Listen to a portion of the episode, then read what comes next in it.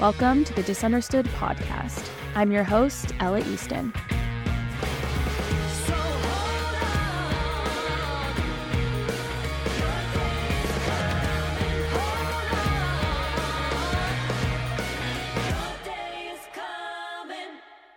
On today's episode, I had the pleasure of sitting down and speaking with Jackie, the first mom to share her story on the Dysunderstood platform and a wonderful contributor to the Dysunderstood community. Jackie is a stay at home mom living in Southern California, learning to navigate chronic illness with her husband and three kids. She was diagnosed with hypermobile Ehlers Danlos syndrome and POTS a little over two years ago. If you haven't already, I would encourage you to take a listen or read her story on the blog at dysunderstood.com slash blog. It is an incredibly powerful one that I myself think about um, in moments where I feel like I need a little more energy um, to continue to persevere. She has been really vulnerable with our community in all of the experiences that she has had in the healthcare system and also in her personal life, particularly the part about her entering motherhood and bringing her children into the world is one that I continue to carry with me and one that we will hear a little bit about today. So, without further ado, here is my conversation with Jackie. There you are. Hi. Hi, it's great to see you. See you too. You look so professional. I am actually in this little recording studio at the med school, so it worked out really nicely that I have access to their little setup, including my little green screen so I could put the dysunderstood behind. So that's so cool. Yeah. Yeah. Um, well, I'm really excited to catch up and see how you're doing. Um, you mentioned that your brain fog has been a little bit of a challenge. Um, I'd love to hear about kind of how you're managing everything else. Yeah, it's been it's been kind of weird. Like I feel that things ebb and flow and I, I feel like I have a good handle on things and like, okay, I can do this and and things are going well and then something happens and it it just throws me off and um I feel like the brain fog really it's one of those things like for so long I didn't know what was going on and so I I felt like I had to kind of hide it. Like if I I mean, I would tell my doctors like I'm having trouble focusing. I'm I'm losing like I don't know, like I'll be talking to someone and I'll like lose my train of thought. And it, it's not in a kind of an ADHD sort of way, which because I mean that's something that I deal with too, but it was it, it's a different kind of thing. And so I find myself kind of like wanting to hide it because for so long I didn't know what was going on.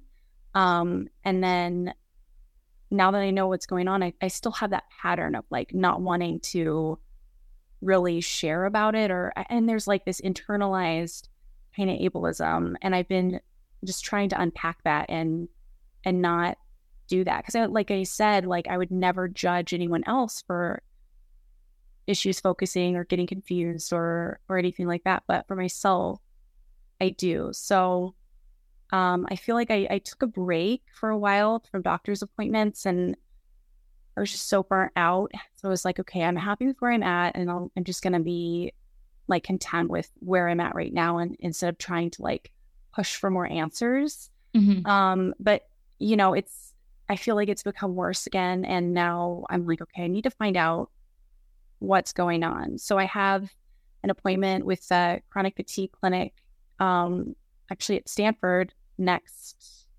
month. So hopefully we'll be able to get some answers. The neurologist at Stanford actually referred me to them because he was like, I think that's causing like a large majority of your symptoms. So it's been interesting learning about that and pacing and and all of that has been like really eye opening to me, yeah. especially for like past stuff and explaining a lot of past stuff and why things didn't work and why things worked. Yeah. Do you mind um, briefly just listing some of the conditions that you manage so the listeners that haven't um, gotten the chance to listen to your story yet can can have a little bit of context? Sure. So I have um, hypermobile Ehlers-Danlos syndrome, and then that has caused like, I mean, they think they don't know, um, but for me at least, like that has caused like a slew of other conditions. So like um, POTS, mm-hmm. um, mast cell activation syndrome. Uh, what else? Probably they said probably maybe the ADHD might be related. They're not really sure. Um, and I'm like blanking on my like condition. It's because I had this asked, and I'm like, wait, what do I even have? I mean, those are like the main yeah. conditions that impact my life day to day. Um, but you know, just like chronic pain and mm-hmm. and stuff like that. There's more, but those are kind of the main the main things. Yeah. And you shared your story with us so beautifully. So thank you again for your contributions to our platform. Um, but you were the um, first mom to share your story with us. And I'd love to hear how you have managed um, in your role as a provider for other people um, while you've also, you know, had to take care of yourself and um, manage your health in addition to managing, um, you know, your your children and also navigating your relationship. So there's you have so much wisdom to offer this community. So I'd love to hear um, how that has evolved over the years. Oh, you're so sweet. I don't feel like I have like any wisdom. I feel like I this one was tricky for me because you were so nice and you gave me a kind of like an idea of some of the questions in advance. And I was thinking about this a lot and I'm just gonna be really honest. Like I wish I had a better answer. I wish I had it figured out and I knew how to do it. I feel like I just every day I'm just like, okay, we got through today. Like it's I just have to take it like a day at a time, sometimes like an hour at a time. Um and I you know, I got diagnosed after having all three of my kids. So I didn't know that I was sick. Like I mean, I knew that I had they said you have like ophthalmic migraines and you have well yeah, that's one of them, migraines. Uh like chronic migraine. Yeah. Um which has been better lately, thankfully. Um, but yeah, so I knew I had some conditions, but I didn't know that I was like basically disabled. I didn't know that I was chronically ill. I knew that I had to deal with some things, but um, so a lot of a lot of my motherhood, like most of it, has just been pushing through and like everyone feels like this. It's okay. Like you're tired you're a mom or you know that was kind of what the doctors would tell me like oh yeah you're tired you're busy whatever and i'm like but i feel like lightheaded and confused and and all this stuff and and they just kind of wrote it off like oh yeah that's normal that's normal and um so a lot of motherhood for me has just been pushing through and trying to just be like the best mom that i can be and do the most stuff and and do the most activities and and all this stuff and then finding out like that I had these conditions, I felt so validated like, oh my gosh, that's why it's been so hard. That's why I've been so exhausted and so much pain and having all these symptoms. So now it's like I'm trying to navigate prioritizing my health, but also caring for my kids. And that's been really, really hard because I have to ask myself, like, okay, what's where's the line between what the kids need and what I need in order to be able to like be there for the kids. Because if I if I overdo it and I put myself in a major crash, I'm like not going to be very helpful to them. So yeah. it's like a constant balance. And my youngest is only five, so she doesn't really understand. She's so sweet and gracious to me. And like, I'm so lucky that they somehow seem to understand on some level. Um, but like it's it's really tricky um and i think you know carefully planning planning out things and knowing like okay we have this thing tomorrow like they went to vacation bible school this week and like i basically dropped them off and then came home and laid in bed for like four hours until I went to pick them up because I just was so exhausted from getting them ready, driving them there, and then standing in a line. And that was like all I could do that day. And it's just like, there's still that sense of almost like embarrassment or shame or something, even though I would never, ever, ever judge. I mean, I know people who are really severe that can't like even like have a light on. And I, of course, would never be like, oh, you can't even have a light on. Like, but it's like when it's myself, I just feel this like, that's crazy that that's all I can do. And I, it's, it's like, I, I know that it's valid, but it's just so hard to accept. And it's so hard to explain to other people. And that's why I love the name that you chose for your platform because it's like that's been the hardest, one of the hardest things is just not being able to explain things to people and not being able to be understood. And being understood is what gets you support. Oh, you said how to manage my role and then my health and my relationship. And yeah, the relationship, my husband's just so great and like understands and um he's just very supportive. So I, I feel very fortunate to have that. So that's kind of I don't have to worry. I mean, I'm always trying to, you know, work on on being a good wife and things like that. But it's not like, oh my gosh, what about, you know, he he can he really does pull like a lot of weight when I need it. And we try to like be there for each other and and fill each other's gaps the best yeah. way we can. Yeah.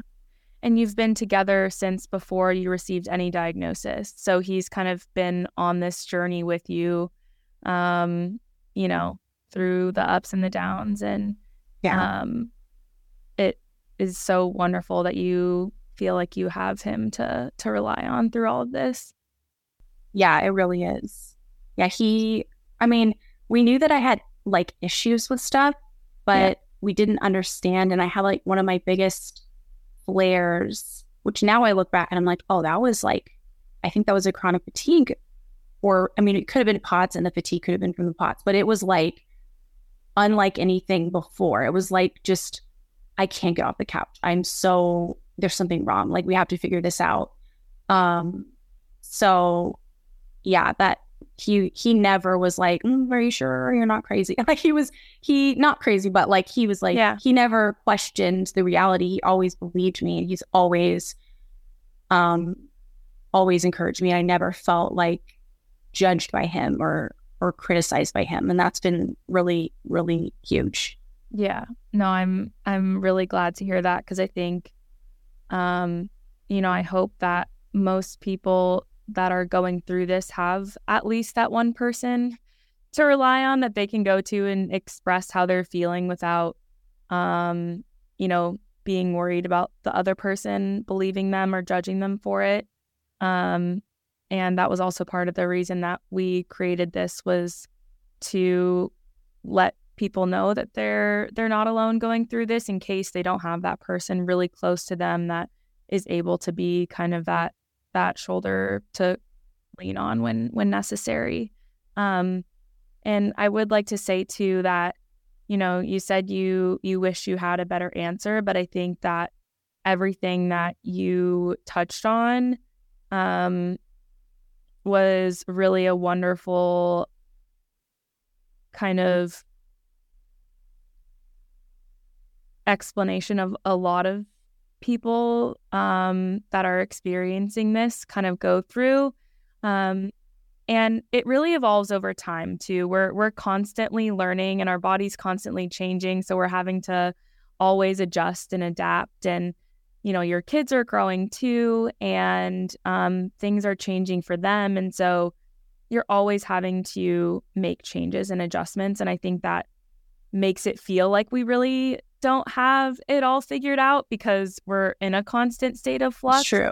um, but in in all of our interactions, you've always been so thoughtful and reflective, and I've always learned something. And um, so I think that's that's another reason why I was very excited to have you come and speak today because I I think that you're right. We don't give ourselves enough credit, um, but when other people kind of listen um, listen to us when we share our experiences. Uh, they they benefit greatly. Um, if you would be willing to talk about kind of your journey to motherhood, I think that it would be really, really powerful for the listeners. Um, that's one of the major stories I carry with me every single day, and just how people living with chronic illness can really push through um, incredibly challenging and, and seemingly impossible things. Um, so if you don't mind sharing that part of your story, I'd really appreciate it. Sure. Can do you mean like my journey to like wanting to become a mom or like actually the pro like pregnancy and yeah. what kind of so when there's you, a lot. Yeah, I know. Um, I think more so the process of actually having your children. I think there are not a lot of people that understand kind of the the role that Ehlers-Danlos plays, um, like in affecting a woman's body and their ability to uh, safely and effectively carry a child. Um, and you have lots of experience with that. So maybe just sharing briefly, kind of, you know, you, looking back once you got your diagnosis, you thought this all makes sense, but but in in the moment, you were you were doing what you had to. Um, yeah. Okay. That's a really, really good question. And I, I agree. Like I've tried to, I've tried to find other women who have some of these conditions um, to try to like glean from them. Like, how did you do it? What, how are you doing this? Um, and it's, it's, there's not a lot out there. I know they exist, but it, it's just, there's not a lot. So, um, yeah, I, I mean, when I had my, well, first I had two miscarriages before my son. Um, and I mean, this is one of the issues is I don't have like an EDS specialist or someone that is very knowledgeable about it. Um, so a lot of the stuff that I know is just from medical literature or um, like conferences that I've listened to or things like that. But I know um, like miscarriages are more common with women with EDS. So I I had that happen and then when I had my son, I just I felt so terrible pregnant. I um and again, I only know my own body, so I don't know what it's like for for women without chronic illness to be pregnant, but I felt like okay, this is really bad. Like I feel really nauseous. I'm really like so fatigued, like more fatigued than I had ever been even with like a severe flu or or like 104 fever, just like the worst fatigue. And um, pregnancy was really hard, but I didn't really like talk about it because I thought, okay, this is you know, it's hard, and you see the movies and um, the shows and the jokes and all that stuff, but um, I and I, you know, was like a pretty healthy weight and ate pretty healthy and and did the things and exercise and my blood pressure still continued to go up. And so they induced me and um, I went from like zero to six centimeters in like 40 minutes with like a tiny bit of Pitocin. And they were like, what is this? Like, this is crazy. Um, but they didn't, they didn't like question it. They were just like, oh, that happens sometimes. But they seemed like question, but they didn't, they didn't like dig into it. So that was one thing. Um, and then just like breastfeeding was really challenging. It hurt really bad. They couldn't figure out why. And then it turned out I was like allergic to the like the pads, like the the bleach pads. Um so that was insightful with like other things like there's bleach in everything.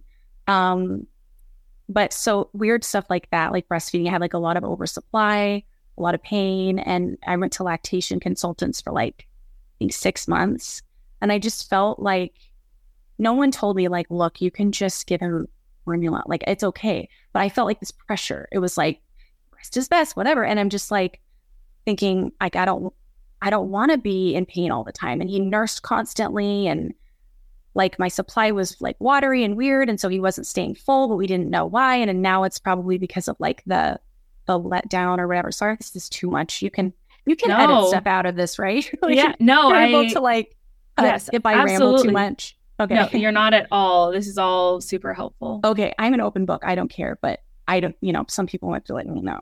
Okay. So, um, so anyway, so that was with him and and everything was just kind of like, yeah, it's it this is like a fluke. It probably won't happen again, whatever. But it didn't seem like really bad. It was just kind of like within reason where I was like, okay, I don't think there's anything crazy wrong with me. I think I just I you know, can we wanted to have more kids. So then we had our second um child. So that was really that was kind of different that pregnancy where I didn't get the blood pressure. I didn't get um I don't think I felt I, I still felt sick, but I was like used to kind of the aches and pains and and all that. But my doctor was very knowledgeable about um, preeclampsia, and so she put me on like a bunch of supplements, and she put me on like baby aspirin, and I never developed high blood pressure with him.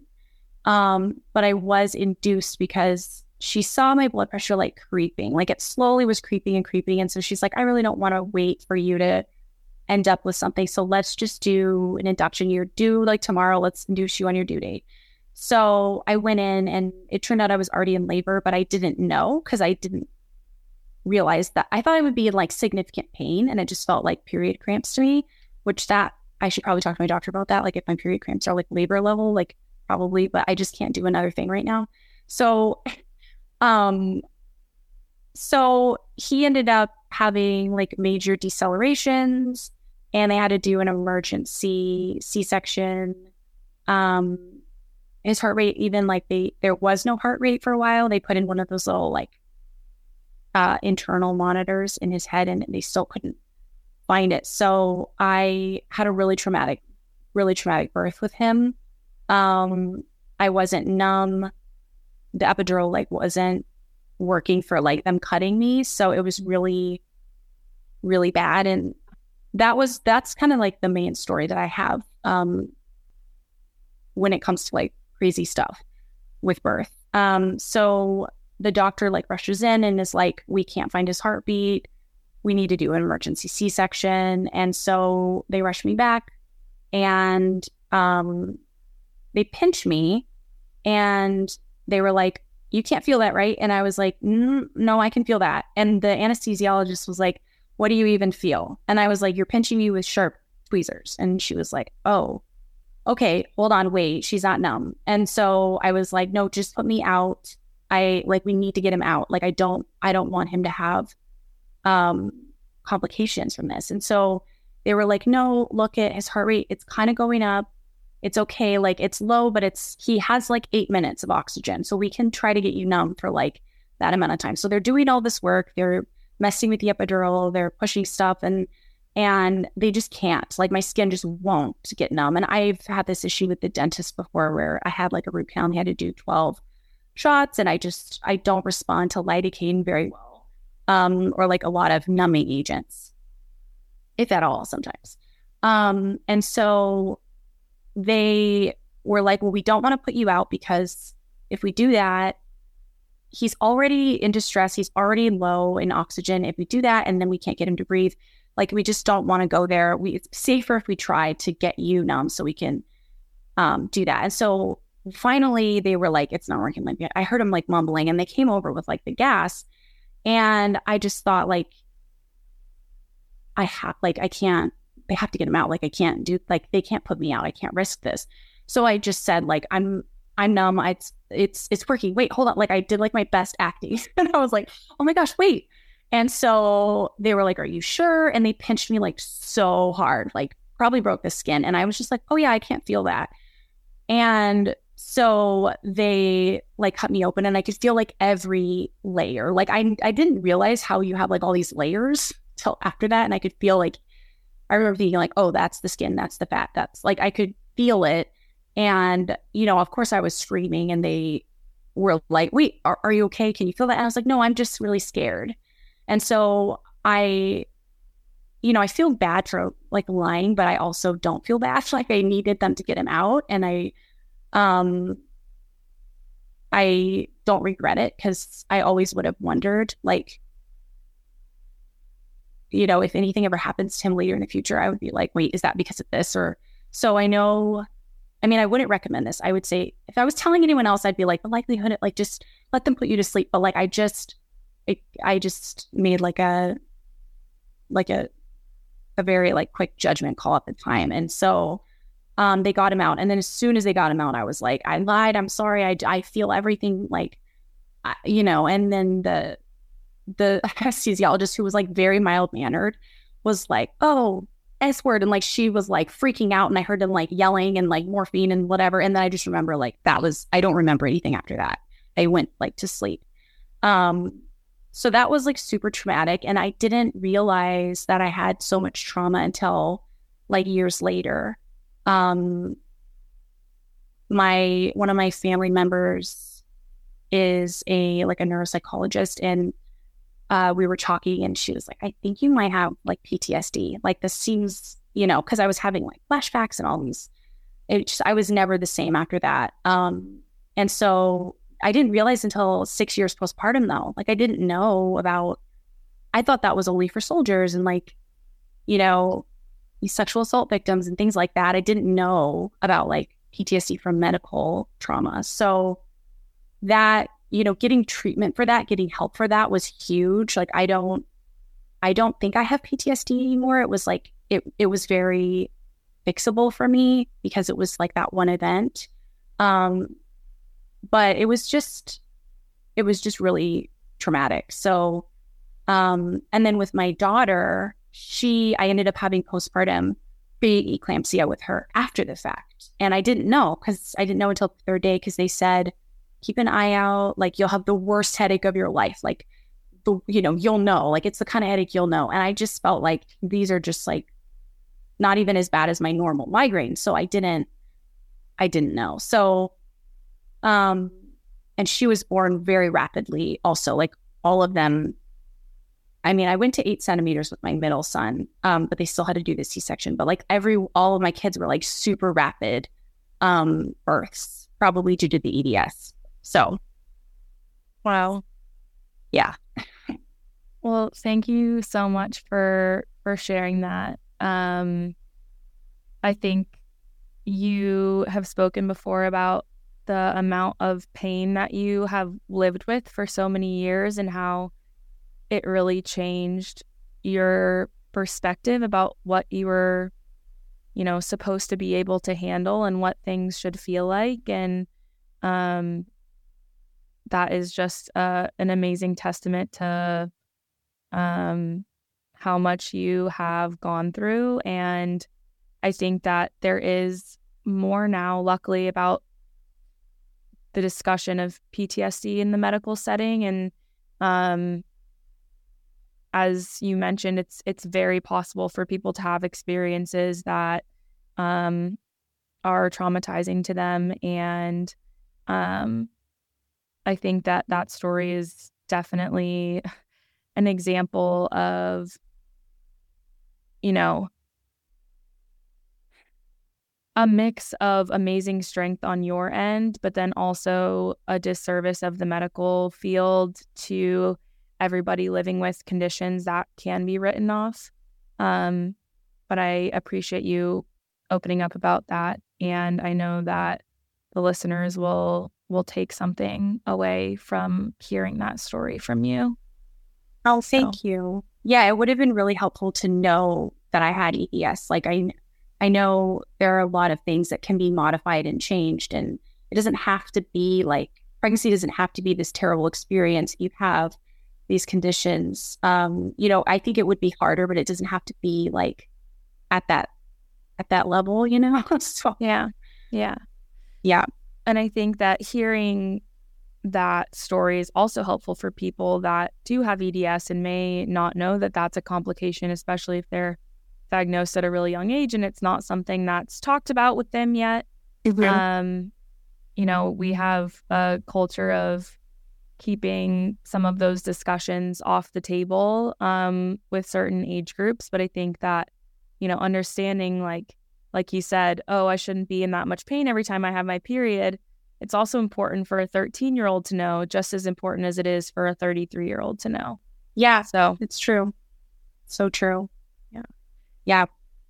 So, do you have a history of EDS in your family, or did anyone else know um, or get diagnosed once you found out that you do? No, that's what's really weird. And one of the, um, that was one of the questions I asked when I said, you know, or when they diagnosed me, I was like, but wait, I don't have family um, history of this. And no one in my, like, I'm the only flexible person in my family. And there's no like other people with anywhere near kind of stuff that I have. But the doctor said basically you can be a de novo mutation. So you can have like a new, you can be the mutation. Like it has to start like be, I was the change, you know? you can be the change. the um, change you don't want to see I in don't the world. See exactly. So I was unfortunately that change. So yeah, there was no um the I am getting evaluated um based based off some of my kids um like health stuff. We ended up having to talk to genetics for something and and the counselor was like, I think we should do a connective tissue panel on you just to make sure it's not another type of EDS because there were people in my family where there was like weird stuff. Like my grandmother had a lot of the same stuff as me when it came to like skin fragility and um I mean, looking back, I think she had some form of dysautonomia. She had we had like a lot of the same symptoms, and I didn't find this out until I started asking questions once I was diagnosed. So it's not like I knew about any of this. So I say no, like there wasn't a history, but I also wonder is there some other type of EDS or something going on? Yeah. And also are are people having these experiences like you were and thinking, "Oh, this is how everybody else is living." And so then you mm-hmm. don't think it's anything remarkable. Well, yeah, exactly. And that's why when I reached out to like more extended family members like cousins, they were all like, "No, no, no, I don't have anything." And then and then I was like, "Well, okay, are any of you hypermobile?" You know, like I asked specific, you know, things like that and my cousin was like, "Well, yeah, but it's just my hands or like it doesn't bother me." Like he didn't I don't think he really wanted to go there cuz he was fine yeah. and I, I you know, that's fair. Like so it's but hypermobility like 1 in 10 people have that. So it's not like something I could be like, well, listen, you got to really look into this, or, you know, so yeah. yeah, I really wonder about that. And I think about, I kind of think about things like that. And you're talking people before me, right? You're not talking like my own kids. Yeah. Yeah. Cause my kids, there are signs, but we don't know yet. And it's, no one will really, no one wants to like touch it. They're just like, mm, they're too young. Like, let's wait. So, yeah. Yeah. Yeah. And I think that there is some um, difficulties in in knowing too much. Mm-hmm. Um, mm-hmm. So how do you navigate that with with your kids? And have you had discussions about this with them? Um, about you know, do they have symptoms? Are these conversations that you do need to have? What does that look like? So, I mean, we've talked about we've talked about it to so only two of my kids have possible symptoms of like they're hypermobile. One of them is not. Um, and basically, I don't think my kids really want to go there. Like, I don't, and it's hard because I, this is the kind of stuff that I'm like, okay, how do I navigate this? I don't want to like put something on them that they're not already concerned about. But then I also don't want to pretend like it doesn't exist and like oh yeah, my mom. I don't want them to think like, oh yeah, my mom just never talked. It's just we didn't talk about it. So it's like I do talk to them about it, but I don't. I struggle to know like what's the right amount. So you know, I remember telling them. I don't remember if I told them on my own or if one of them asked, but either one of them asked or I told them right away. Like this is, you know, it is genetic. Like there is a fifty percent chance. Um, and right now, like you don't meet the criteria uh, because you it's not just the hypermobility. You have to have like all these other things. And um, you know, I was like, I, you know, right now the doctors say you don't meet the criteria and um it's it's possible. I'm really sorry. Like this is it's okay if you're scared or if you want to talk about it, I'm here. And, you know, this is something that, you know, it's important that we talk about. And, um, and this is to my to my older son like he's old enough to understand this my five year old she's kind of like i don't think she really understands it yet i've told her a little bit but i don't even remember how i i, I just kind of came out i was like okay that was really lucky that it came out that, that way and i don't remember how i was able to do it but it it somehow worked but yeah i mean we've talked about it um and it's something where i'm like you know, like for example, my my oldest son, he has POTS too. Um, and for me, like the POTS has been like the POTS, the dysautonomia, the fatigue, that stuff has been the most challenging for me. I know some people with EDS, it's a lot of like dislocations and surgeries and things, but for me, it's been, yeah, pain has been there, but the most disabling thing that I felt like, okay, I can't push through this has been this this secondary condition. So because he has already a secondary condition, I think he's less afraid of like, well, what if it's what if I had the EDS too? So it's kind of fortunate in a weird way that like POTS came first, maybe in case he does. Um so yeah, it's it's it's been tricky and um my my daughter was only like 3 when I was diagnosed. So and how did your son get diagnosed? I know you briefly touched on this in your story. Yeah, so he he um was having like a lot of symptoms where he was like I feel weird or so here's the thing. I try to not talk about my symptoms too much with my kids. I I kind of keep it a little vague where I'm like you know, mommy needs to rest or mommy's not feeling good right now. I try to not like over and it's like when you said like how do you deal with knowing too much like i don't want to put that on them and i don't want them to question every little sensation in their body but i also mm-hmm. want them to be aware of what's not normal so it's a hard balance to strike yeah. and he was he was saying things like well i feel so weird like my heart's pounding my like it's you know i feel like dizzy and i don't know what's going on with me those kind of things and so i was like oh that doesn't sound like comfortable. I'm sorry. And so at first I was kind of like, I'm not going to just like randomly check his heart rate and like be paranoid and whatever. Cause it's not, a, it's, it's not from what I've been told, like dangerous. It's, it's just very, I mean, other than like fainting and things like yeah. That. Um, so I was okay kind of waiting and seeing like, is it's just not feeling well after a virus and like his heart rate's more sped up or something like that. And so it kind of kept going on for that week. And so I checked his heart rate and it was high. And it's like, he's like, oh no, is could this be POTS? You know, he asked me, and I was like, it might be. Let's like check. So um I did basically like a poor man's tilt table test. It's like what the cardiologists call it, right? So I had him lay down. I checked his heart rate after like five minutes, checked it standing up, and there was a change enough for it to be POTS because I didn't want to take him to the doctor and freak him out and then have the doctor be like, oh no, it's not POTS. Um, also, I didn't I didn't really expect that the doctor would be super knowledgeable about it, just based off of my history and like what I've experienced. Um, the training's just not. It doesn't seem like it's really talked about as much. So we took him, and uh, initially it was kind of like she didn't want to say like I don't know what this what POTS is. Like she was kind of familiar, but she didn't know like the criteria. She didn't know how to check for it. Um, I think she thought orthostatic vitals were sufficient, but they're not, right? Because you have to be laying for a while and you have to stand immediately. You don't get that break of like the in between sitting and then standing. So yeah. I had to like, without sounding like, look, this is what it is. I'm yeah. telling you how to do your job. I had to be like, you know, like say it in a very non authoritative way and kind of explain why I thought it might be POTS. Um, and then she was open and said like, "Oh, I need to go see another patient," but like she was in her office like looking up stuff, like trying to figure out like what is this.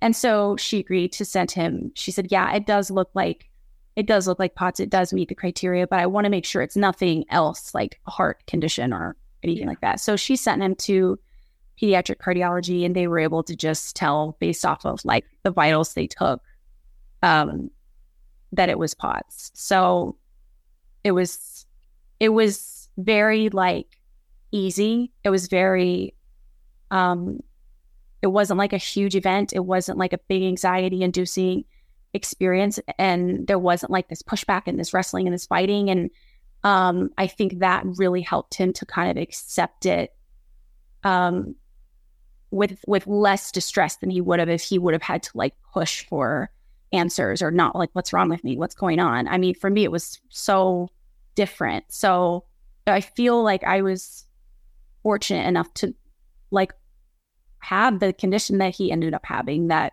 we were able to figure it out um, right away. Yeah. So knowledge is power in a lot of ways. Exactly. Um, and I think, you know, that's why you and so many others are so willing to open up about their experiences because if, you know, you can pass on your message to one other person and give them um, a clue that can help improve their experiences. It's it's so worth it. So yeah, thank you for really sharing is. all of that. Oh yeah, of course. So I would love to know um, a couple of your symptom management tools. Um, everyone's kind of different with what works best for them. Um, and obviously, with POTS and other um, dysautonomia conditions, we have the, you know, drink your water, make sure you're having mm-hmm. enough salt, those kinds of things. But do you mind touching on a couple of um, tools that you've either created or have discovered really work for you um, and kind of pass those on in case the listeners are looking for more ideas? Oh, yeah, of course. Um, so for me, I don't know why, but like the salt and the water doesn't make the water matters, but the salt, I haven't found a massive difference. I mean, if I don't have any salt, it definitely I could feel it, but it's not like the more salt the better.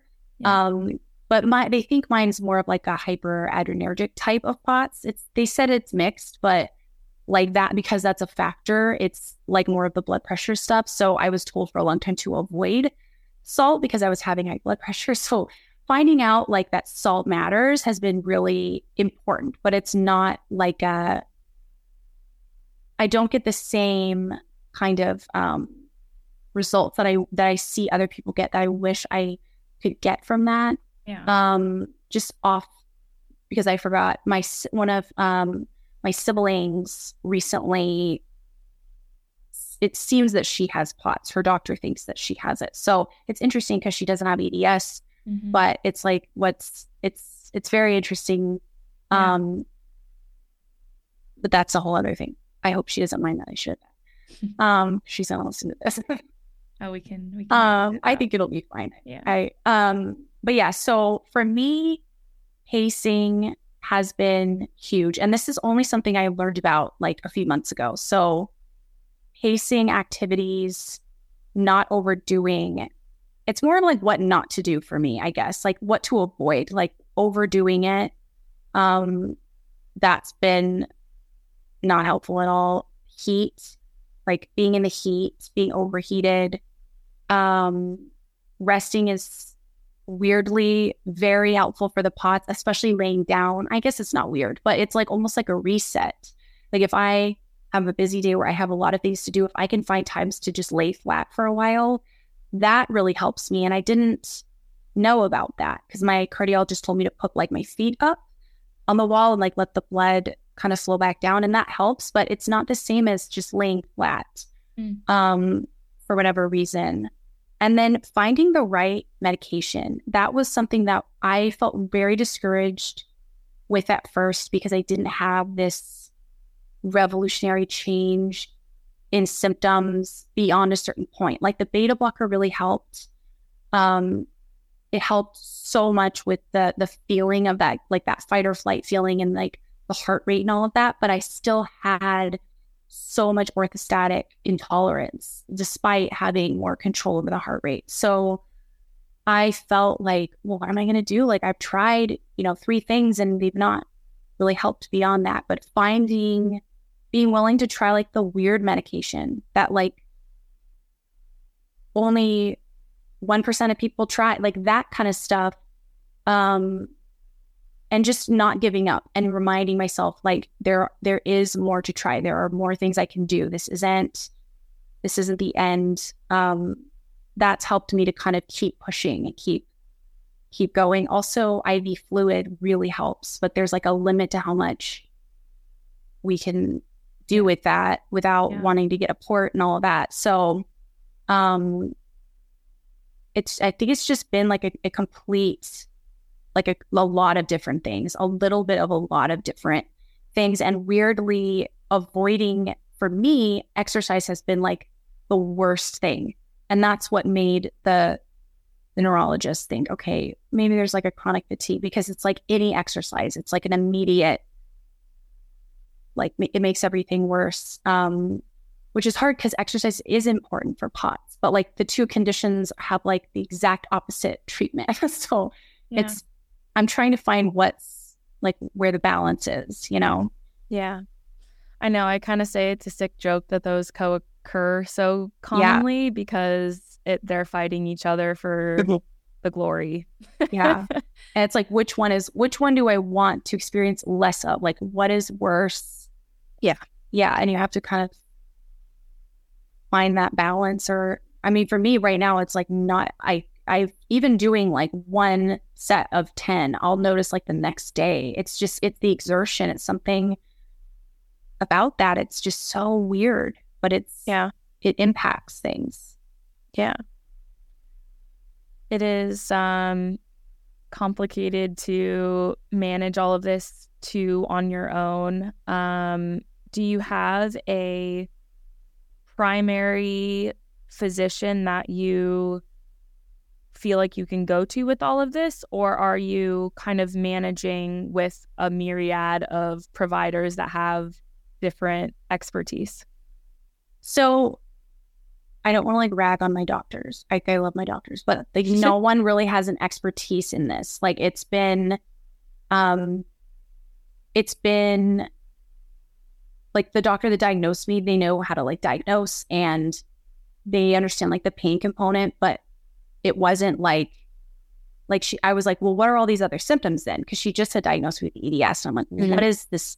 Like, why is my heart doing this? Why, you know, why am I 160 brushing my teeth? What why do I feel like this standing? What is this? And she was just like, I don't know. Like you have to follow your primary and like do as much research as you can. And then that night, like it was so clear. It was like, oh, POTS, like something like 70% of people with EDS have it. So it's like and so many people without EDS have it. And so it's just um, finding that out, you know, getting a cardiologist. And then he was like, well, I I've treated this. I've only treated like 12 people with it. So after a year of working with him, he referred me to Stanford. And that's been that's the expertise. Like that's that was like an amazing experience seeing how knowledgeable these doctors are. They know everything. They're it's it, that's been huge. But that was only a couple months ago. So finally finding like an expert for something has been, I feel like we're finally on that, like on the right track. And I feel hopeful, like, okay, at least I can do, at least I had more things that I could try and um, more things that I can do. And my primary, I actually spoke to him yesterday, and it seemed that we had like a major misunderstanding with each other in that he thought I was getting care from an quote EDS specialist who was mm. the doctor that diagnosed me. And, you know, the doctor that diagnosed me told me to talk to my primary about all this stuff. So I, I don't know. I never told him that, because I mean, I told him, I don't think she really knows, you know, about um, like coexisting conditions and, and different things like that. But he thought that that was like under control. And again, I just remember, I like yesterday, I was like, oh, I didn't advocate enough. Like I didn't push enough. I didn't, because I'm so used to being told like nothing's wrong with you. It's anxiety. Go home. Like deep breathing, whatever. And so I, it's like that muscle memory of like, oh yeah, I'm believed now. Like I have stuff on my chart. They're they really they you know. So it's been such a mix of different things, like learning how to how to like use the system to get your needs met and and what doctors to see and and then a lot of the time you know, the other doctors, they kind of are just like, no, that's not like, like I had one doctor who was like, no, EDS doesn't even cause POTS. And I was like, like, oh, time to find a different, different specialist for this. But yeah. um, it was like a neurologist too. And so, yeah, it's just, I don't know if that, did I answer that question? Yeah. Okay. Yeah. I think there is so much work to do in this area um, scientifically. And um, I think something that I am very passionate about is talking about the delay in medical education too, because even if we are discovering a lot of, you know, the statistics of co occurring conditions, um, whether that is discussed in medical school and whether the co occurring conditions are discussed in medical school is, is a whole different story. So, um, you know, the silver lining of the pandemic has been, yes. you know, these post viral conditions are getting a little bit of the limelight in terms mm-hmm. of research funding. And hopefully, we're turning the corner with some better understanding mm-hmm. of of all of this and it you know the momentum continues um, but we have so much work to do and it's really interesting to be kind of in this middle ground where people may have heard of what you're managing but they're still not um, to the point where they're comfortable treating you with it. Exactly. Um, yeah. So, and I am really, really glad that you feel um, believed and validated because I think that's like a huge first step. But I think yeah. it is funny how it's easy to revert to like the the muscle memory, like you said, of like, oh, okay, after appointment, I just like try to find someone else because I figured that you know I didn't get anywhere with the last one. Um, such a such a, a challenging thing to navigate. Yeah, it's like it's it's I mean, I told him, but I I didn't like remind him like remember I you're the person that's managing this. Like this is like I really need you. Like it was I didn't make like it clear that I was like without help basically. And I didn't realize that that like I thought that that he would know that because he's my primary, but it makes sense because he thinks, oh, the person that diagnosed her, and think they're managing this. So, and I, I mean, I get it too. It's like they have doctors have so little time with each patient. They don't get time to research. They don't get time for in basket. They're told these things are so rare. Like when you hear, like I, my father-in-law is a doctor, and I remember mentioning certain things to him, and I, I said one time, like I mentioned some rare thing, and he was like, Well, they taught us in medical school, like when you hear hoofbeats, think horses, not zebras, because common things happen commonly. And so they're taught that. And it's so true. Like, you don't want to just diagnose every sinus infection as like, oh, it's a brain tumor. But like, there's also that there are those rare conditions. And, and, um, it's, it was, I mean, it wasn't about my EDS or any of my stuff. It was just about something randomly. But I remember thinking, like, oh, that's interesting because you can't just go into these deep dives every time anyone has anything or else I mean they just don't have the time. So unfortunately things are missed and um you know, I mean, I remember hearing a lot of people or like one of my relatives had like a post-viral illness um and she was kind of told like, eh, if it's going on beyond this time, it doesn't it's not really it's kind of like it's probably psychological or it's probably you know, it's not a real thing or whatever and um it was real, um, but it wasn't it wasn't like accepted widely like it is now, like post viral stuff is now. Yeah. Yeah.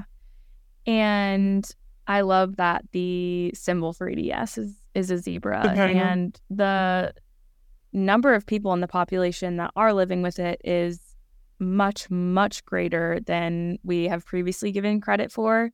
Um, and I think a lot of that has to do with the fact that um, it is mostly women who are affected by the condition, um, like all of these other conditions. So it's, um, I think that's also reflected in the fact that the majority of people that subscribe to the community and the platform are women, and they're they're looking for that support that they've needed for all of these years. Yeah, um, exactly. Um, is exactly. there anything that you would share with um, listeners who are either undiagnosed or newly diagnosed, anything that you wish that you maybe would have told yourself, you know, long ago? Absolutely. Yeah. Um, so for the undiagnosed, that I would say don't stop looking, like don't give up, don't quit. You can take breaks. It's hard. I know it's hard and you can't keep you can't just keep pushing forever. You have limited energy and limited you know, it's it's so hard to to be I hate that the term gaslit is thrown around so much thrown around so much, but it does feel like that when you're getting told like everything is anxiety. Like, well, how is everything anxiety? And um, you know, it's really, really discouraging to have a doctor. And then they document it, right? They put one on your chart and little anxiety. And then so it's like the more you go, the more it's documented. But it's like, I wish I wouldn't have, I wish I would have kept pushing. And I I really did stop for a while. Like I until I met my husband, I was just like, well, you know, I guess I just have anxiety and this is just my life and I I can't like it really affected my self-esteem. I felt like I I just can't do life like other people, I guess. Like everyone else is is in pain, I guess, living and exhausted and whatever, and they're doing life, so why can't I? And so I would say trust your trust your gut. If you feel like something isn't right, it's not. Don't like don't quit, keep pushing, take breaks though, but advocate for yourself because what's the wor- the worst thing that could happen is like what happened to me where my chart got all marked up with anxiety and all whatever. And then eventually we found it. Like the doctor found it and then we found other conditions after and it was just that one breakthrough that i needed i just needed that one diagnosis that one doctor who immediately she I told her my story and she was like, mm, Are you flexible? Like, I-, I, was on the phone with her. She hadn't even done like a physical exam yet. And she did, of course, later. But like, she, that immediately was her, like, oh. And so she did all of like the tests and called them like the gang signs, like all the EDS gangs. But like, it, it's, it, it, just that one person. And she was knowledgeable because of medical school. Like, she had it, uh, her mentor or something like taught her about it and was like, this is more common than we think. And, um, or she said it was more common, but I don't know the whole story with that. But anyway, she, it was just that one person. So just don't give up and believe your experience. Um, I wish I would have believed myself. I wish I would have not written things off and um, I would have a lot of, I've done a lot, like I did gymnastics as a kid. Like there's a lot of damage that's irreversible that I can't get back. So, um, so it was for the undiagnosed and then for like newly diagnosed, right? Like I would say, thing I would want to know, or some of the things being newly diagnosed would be, um, you're going to be okay. Like it's, it seems like your life is totally over and um i mean i shouldn't say you're going to be okay because i know some people they really are when i say okay i don't mean like you won't be have a disability or you won't struggle but i mean you'll find you'll find ways to navigate it and it doesn't mean that it's okay and it doesn't mean that you'll just be fine having a chronic illness. And I mean, I, I've accepted it, but I haven't accepted it. Like, I still feel like, no, there's got to be more. Like, I have to be able, they, I have to be, there has to be more improvement. There has to yeah. be, and if I hadn't had that, had that idea, I don't think I would have pushed for certain medications that were like breakthroughs or certain, um, pieces of knowledge like the exercise thing. Like i was all, all i could do all day was exercise. That would be it and i couldn't do anything else. If i would have yeah. known like it took me a while to find these things out from from knowledgeable clinicians. So you'll be able to navigate it and it just some a lot of it just takes time. Like it's it's it's a process and like you find i would say something someone told me that was really helpful was they said well just know there's probably more like and it sounds bad but it's like there's if you if you have Ehlers-Danlos syndrome there's probably more um that's going on besides the EDS. And that's scary, but it's also hope because you know there are things that you can treat, there are things that you can do. Mm-hmm. I mean, and if it's not EDS and it's, you know, like chronic fatigue syndrome or POTS or other things, like you'll, there are things that you can learn and there, there's hope and there's, I mean, like one of the medications was my cardiologist, who's like the chief of cardiology, like my service area, didn't know about like one of the medications. So it's, it's, there's a lot out there and there's hope and there's a lot more knowledge and we're learning a lot very, very quickly too. So it's, it's like we're in the dark ages kind of, but we also are learning. It's a weird spot to be in. Yeah. Yeah. And one of the physicians that I've spoken with that works with this population, um, he said that, you know, his motivation for continuing in this space that for so many years, I mean, decades, had no hope in the form of medical treatment to provide to these patients. He's like, I've seen things evolve. And the reason I am so motivated is because I know that, you know, we don't know what's around the corner, and what's around the corner could really, really improve people's quality of life. And so that persistence that you mentioned, I, I completely agree that it's kind of the most important thing. And giving yourself the space to take a break from, you know, pushing through yeah. every single day is also really important. You know, you don't you don't train for a marathon by running a marathon 10 days in a row. You take time off and our bodies and our, our brains and our emotions also need that break.